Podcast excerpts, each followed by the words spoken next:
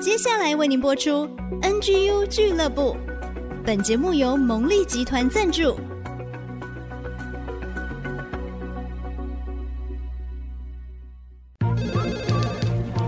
分享职场经验，找寻支持力量。NGU 俱乐部，林玉婷、黎元月主持，召集职场团队，陪你一起 Never Give Up，点燃永不放弃的热情。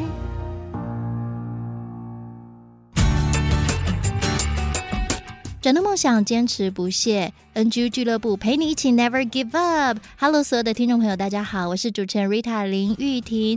在崭新的世代，大家有什么求新求变的想法吗？是否你自己也很想突破呢？透过节目，我们一起陪伴您走一里路。我们的节目呢，在 IC 之音主科广播 FM 九七点五，每周准时播出。在 Podcast 也同时要 follow 哦，欢迎分享给身边的亲朋好友。我们在节目当中哦，就是希望透过企业家、创业家的分享，很多的经验传承，希望透过这样的分享呢，给予所有的听众朋友一些心法。今天在节目当中，非常高兴邀请到思创国际实业有限公司的负责人吴丹文 Ten 来分享他多国语言教学的企业他们在做的事物，而且呢，会让大家感觉哇，这个新创的事业有很多不同的视角，值得大家好好来学习哦。我们来欢迎吴丹文 Ten。Hello Rita，Hello 大家好。Ten 呢，本身呢是一位很优秀的教师，很优秀的艺术家，同时他现在也负责多国语言教学这样的企业。你就是那位负责人？是，我是负责人。然后，但是老实说，只要是新创事业，一开始就是校长兼撞钟，扫厕所都要那样。你就是我们的女力代表。我希望我也可以，就是把这样的精神分享给所有的女生啦。是，我想先请 Ten 来分享哦，我们的私创。创国际实业有限公司在负责怎么样的事务呢？呃，我们其实是一个媒合的平台。那就像 Rita 讲的，我的确是以教学出身的，嗯、所以呃，我本身就有一些教学的底蕴或经验可以分享给我们的老师们。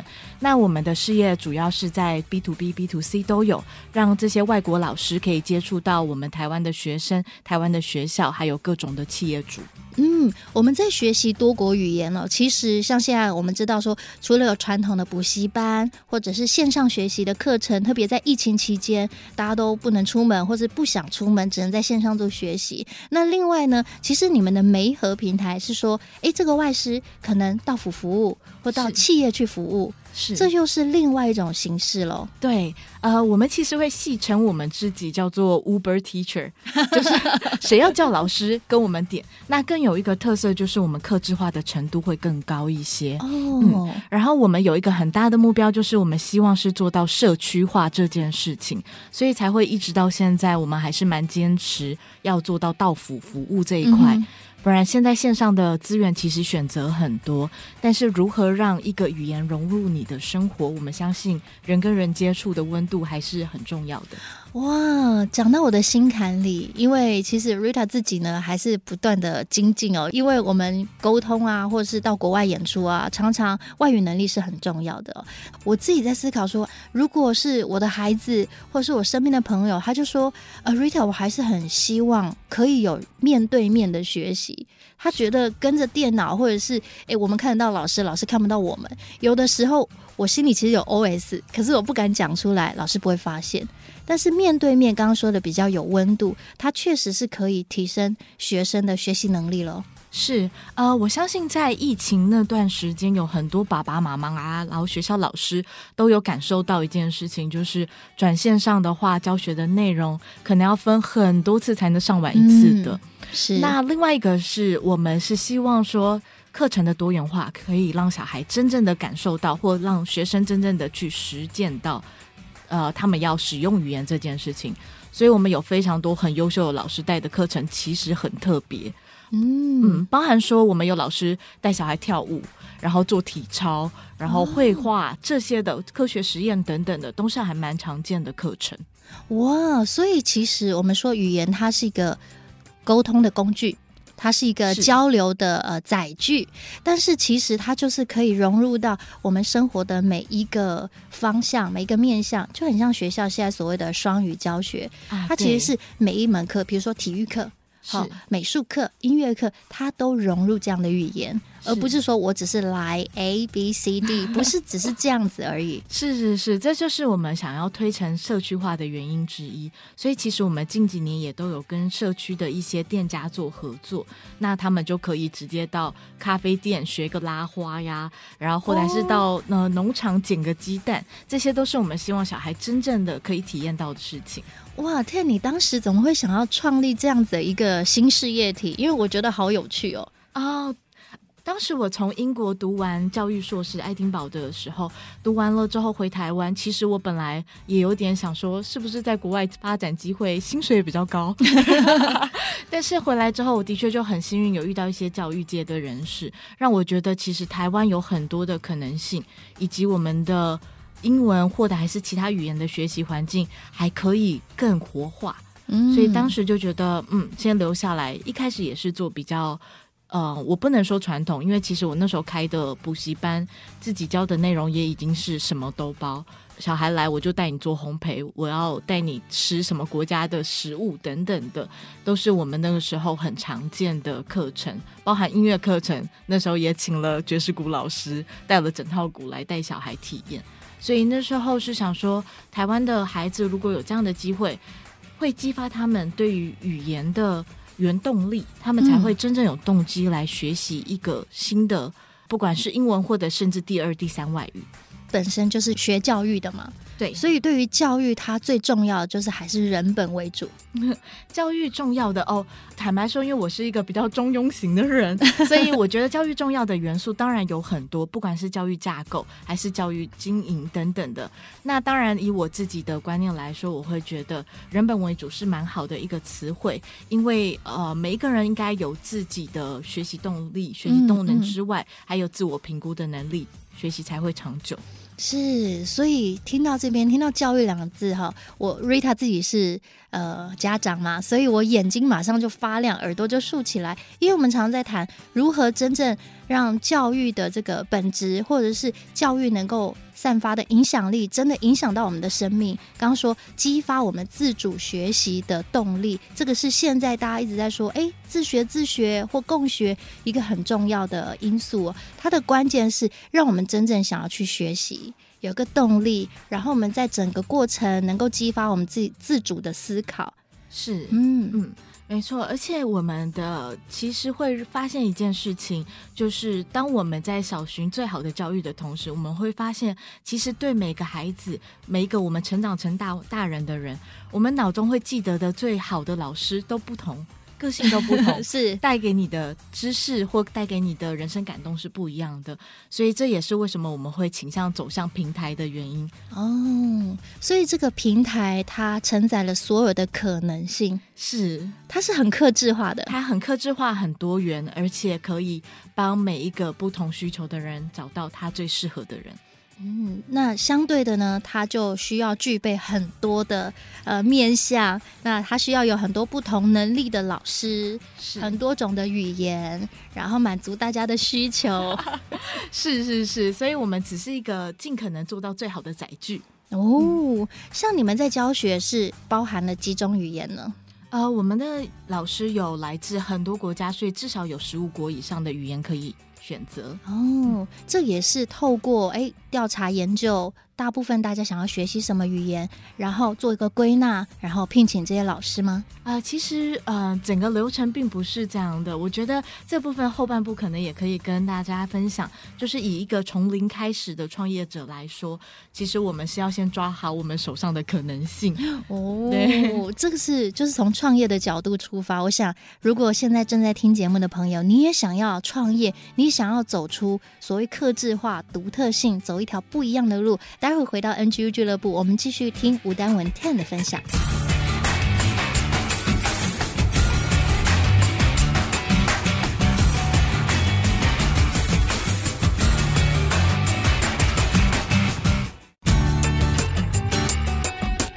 所有的听众好朋友，回到 NGU 俱乐部。今天 Rita 在节目当中邀请了语言学习的平台思创国际实业有限公司的负责人吴丹文 Ten，在节目当中分享他的新创事业，而且这个事业其实很有趣，也很不容易。我们再次欢迎 Ten。Hello，大家好。刚刚我说很有趣，是你们的课程包罗万象，我们可以去农场捡鸡蛋，可以做烘焙，可以品尝不同国家的食物，还可以跳舞做体。体操，但是我们自然而然的可以学习这位老师他的母语，可能是法语，可能是西班牙语，可能是英文，可能是日文，都有可能。是的，哦，其实这是非常有趣，但是我们要汇集这么多不同国家、不同文化的老师来成就这样的公司，这又是非常困难的事情。嗯，是，所以接下来也想跟大家分享一下，因为。呃，现在有很多的年轻人其实都非常有才华，也很想创业嘛。嗯、但是手上的资源其实有限，那我们要怎么样在有限的资源里面来做到这件事？我会觉得自我的认识是最重要的第一个课题。哦、自我认识啊，对，先认识自己手上有什么资源，而不是去限定市场的可能性。嗯因为其实现在有太多的资讯跟资源了，但是如果说一定说，哎，我今天一定要开什么形式的店，其实是在限制自己发展的可能。哎，这样讲，我们先想一想哈，我的兴趣是什么？我可以做什么？我想做什么？这就是自我认识吗？是啊，呃，这部分是。然后另一个部分是，其实我在刚开始做的时候，我先剖析第一件事情是，我先开了教室，那我想要解决谁的问题？因为解决别人的问题才是别人的需求，才是有可能成就一个新事业的方式。哦、对我来说，嗯，所以自我认识之外，还要具备有解决问题的能力。对，要把别人的问题视为自己的问题，我相信这样才会有 建立事业的可能嘛。哦、好有同理心哦、嗯、哦！不是因为刚好是教育事业，我相信不同市场有不同的看法。是但是呢，呃，在我的这个市场，我们要先想到的是谁需要。怎么样的教育？嗯，他们能够得到什么？我们能得到双赢的时候，才可能是建立一个新创事业的有可能性的方向。别人有需要，你愿意去帮助他，然后一起共好，对，才有可能性。对，嗯，嗯，所以当时你自己开了教室，到后来创立一个语言学习的平台，嗯，这个过程是怎么样激发你的？呃，我很喜欢一个成语叫“水到渠成”。水到渠成的意思，我相信都是从很多对的决定慢慢累积。所以从一开始自己教课，后来就会发现，诶，那我为什么不用其他的外国老师？他们有比我更好的语言能力。那我先解决了这个问题了之后，我就接触了更多的外国老师。那接触这些外国老师之后，我就开始想，我以前在学习的时候遇到了什么样的困难？在我去英国读书之前，我想要考雅思一个英检考试，嗯，我必须要一路到台北市去找呃好的老师上课。那每天通勤这样的时间，其实对一个考生来说也是非常耗费精神的。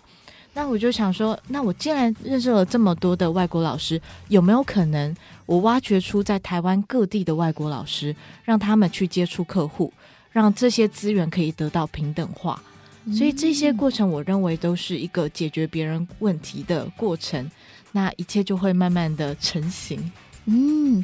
这个让我想到，大家一直在说，可能比较偏乡的地方，资讯落差、教育水平都不平均，这个就是大家一直在讨论的话题。甚至是我们征招说啊，是不是有老师愿意到偏乡，更多的奉献？那这个平台其实就是在做这样的事情。呃，我没有办法这么有自信的说这件事情成功了，因为。我现在目前能做到的是，让一些不至于偏向外县市的部分，也可以更容易触及老师。那这个也是意外的插曲啦。就是一开始我的确是希望可以解决偏向的问题，嗯、但是有一个最现实的考量，也是我第一个遇到自己觉得很挫折的挑战，就是我没办法服务到。这些经济上比较不允许的客群，嗯、因为这些外国老师他们来台湾，他们一定有他们自己希望的薪水，我不大可能可以让他们用非常低的价格去长期的教偏乡的孩子，所以的确我在刚开始创立一两年的时候，最挫折的就是我服务的客群越来越精英化，越来越高经济水平。这一点是跟我一开始初衷不大一样的。所以这也是后续我有在加入一些偏向英文的服务的原因，但是我现在是把呃事业跟服务把它分成两块。既然做好事业，那我有这样的资源，可以用自己的资金去做服务。嗯，所以经营好自己的事业体以后，累积的能量就开始可以做社会的服务。做公益的服务，企业的社会责任啊、呃，是这部分是我自己觉得得到一个心境平衡的方式。不过我觉得这样的很棒，因为你要愿意去做啊。我想一个企业它要有收益，这是很正常，你才能够持续稳定的营运下去。那甚至是你要可以达到一个不只是收支平衡，甚至可以你的业绩目标要不断不断的超前。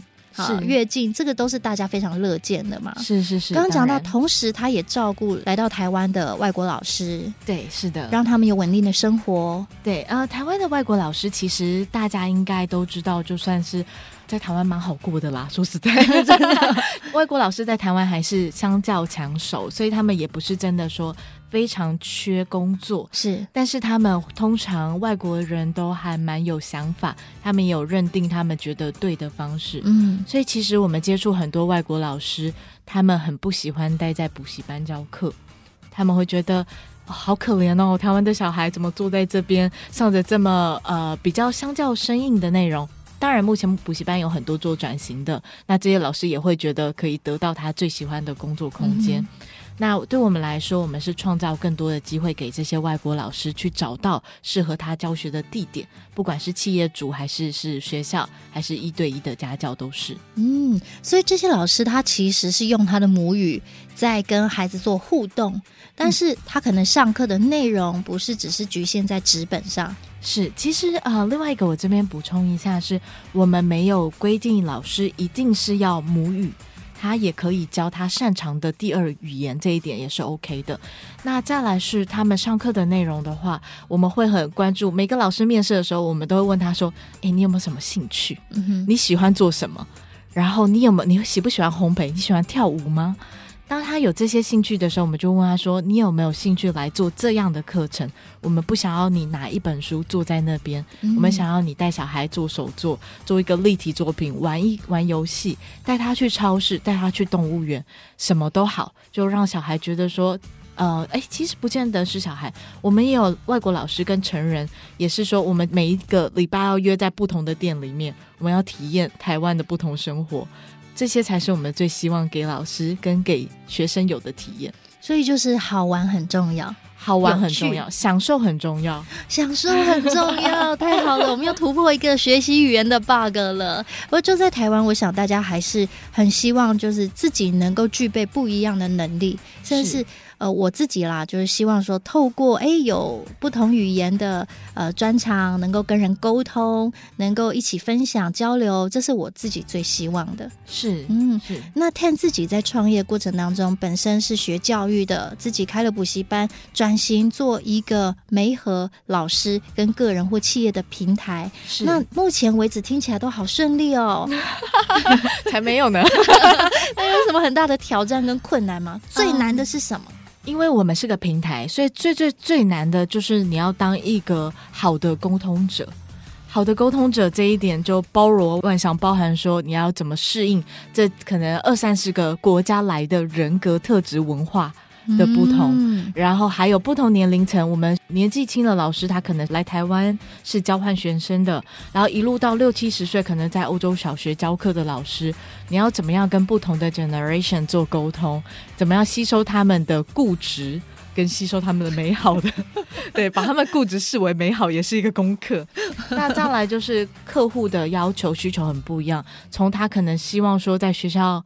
可以让自己成绩变好的妈妈，或者还是他是一个呃大老板，他要搬去葡萄牙，他要学习葡萄牙文，要考试，然后或者还是我就只想要我小孩边奔跑就边习得语言的妈妈，我们要怎么样让他们的期待都可以得到满足？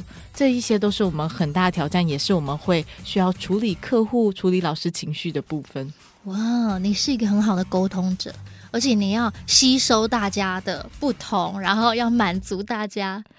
嗯、对，我需要有比较相较稳定的情绪，跟如何让他们听进我说话的能力，然后还有很好的家人吸收我的情绪，太好玩了。待会回来呢，我们来听听 Ten 分享。我们刚刚融合了这么多，其实知道要新创一事业就是很不容易，特别在不同的文化、不同的人、不同的时间、不同的地点，如何把它串联起来，有一个好的沟通。到底他坚持不懈，Never give up。的心法是什么呢？我们待会儿继续回到 NGU 俱乐部。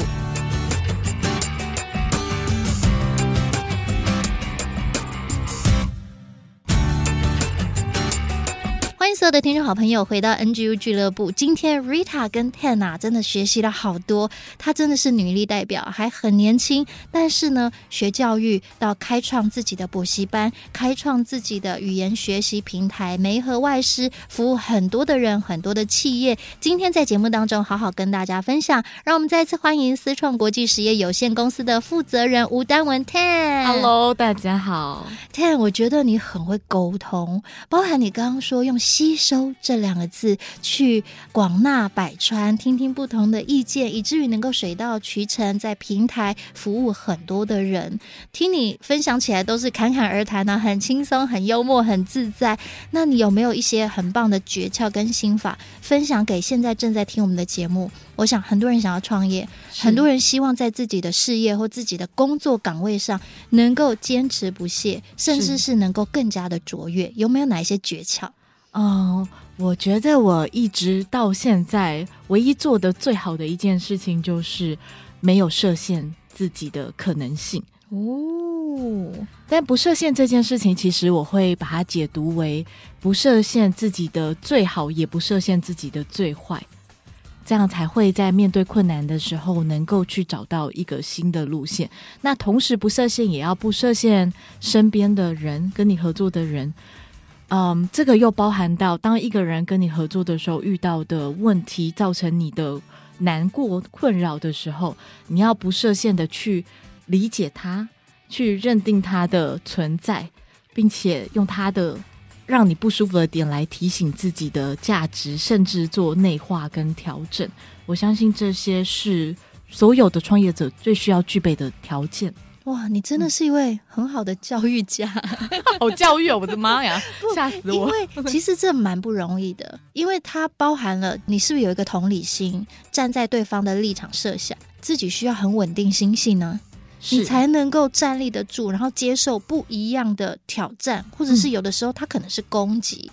那彼此之间难免会有些拉扯，因为意见会不一样。是，但是换位思考这一点呢，就是也是一个提醒了。无论我们的工作是在哪一个岗位，嗯、我们总是会接触到不同的人，甚至团队的合作。是，所以不设限这三个字其实很有意思，就是有无限的可能。是，刚才 Rita 提到换位思考这几个字，我也觉得很棒。但是呃，我自己的想法是。换位思考其实是给自己一个解套，是让自己最轻松的方式。哦。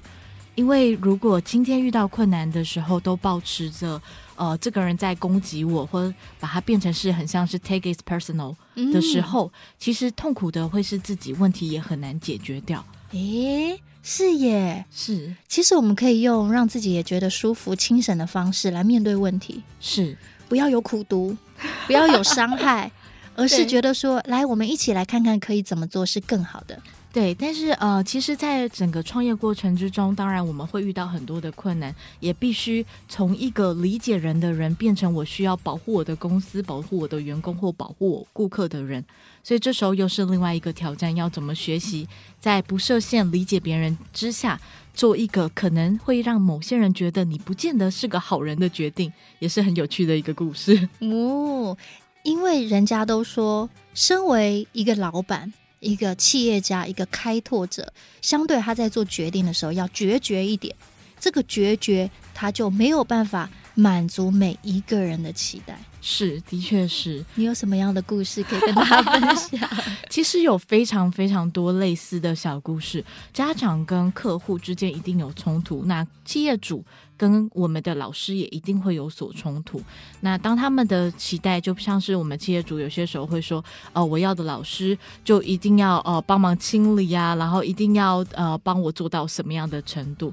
那对外国的老师来说，我来我就是教课。然后你为什么可以要求我一定要用什么样的呃说话方式，或者还是我要怎么样帮你把你的教室或你的空间还原到哪一个地步？那这个时候呢，我们其实，在初期的时候，我们就会很想要帮老师解决问题，会帮忙协助沟通。那接着我们就要学习怎么样让老师也要。变成 be part of it，他也要如何去做到部分的沟通？那在你要求他部分沟通的过程之中，老师其实会有所抱怨，觉得你是平台，你是不是要帮我解决问题？那我们要怎么样让他知道说，诶，你是老师，我们怎么样一起解决问题？那企业主那边我们要怎么踩住线，跟他说，哦，我们老师的位置在这边，你不要要求他过高，他的能力很好，他是难能可贵的哦。哦，所以在这个当中。沟通又是另外一个很大的重点了。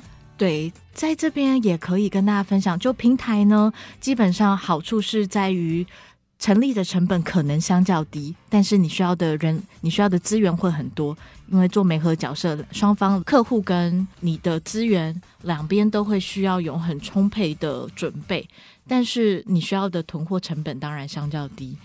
那同婚成本低带来的代价就是你要如何要做好中间媒合的角色，所以沟通会是基本，心理强健会是基本。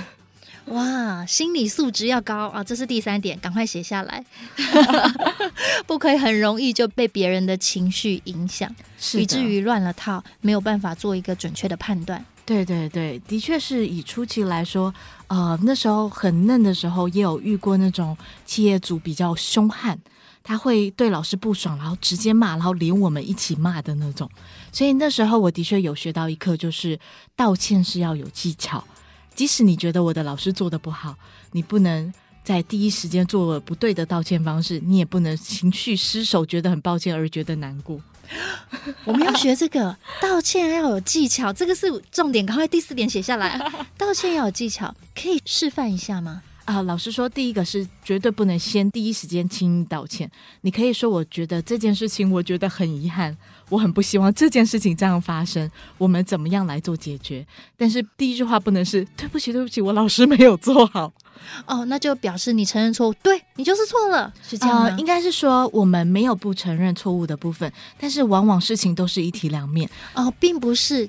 老师做的不好造成的，而是说双方都会互相有一些关系，嗯，在合作的过程之中，一定会有双方表达清不清楚而造成最后的期待落差，所以最后的期待落差一定双方都有可以加强的地方。是，那身为中间人，如果我们轻易的替老师道歉，其实我们就失去保护老师的能力了。嗯，诶，在团队的合作当中哦，甚至是我们团队要出级的时候，我想我们也会面临到这样子，比如说我们跟客户的沟通，或在团队成员里面，我们彼此的分工协调，也都是一个很重要的课题，都会面临到这样，都是需要做好一个好的角色，就是做一个好人，不代表是好的老板。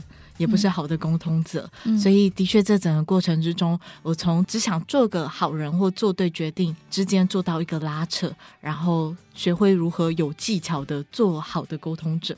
如何有技巧的成为一个好的沟通者，这就是今天心法的秘诀。哎，这个技巧，请大家多多的体悟，包括呃不设限啊，心理素质要高啊，愿意沟通啊，然后有技巧的沟通啊，这都是今天 Ten 要送给大家的。葵花宝典，谢谢 Rita 帮我做了我的总结。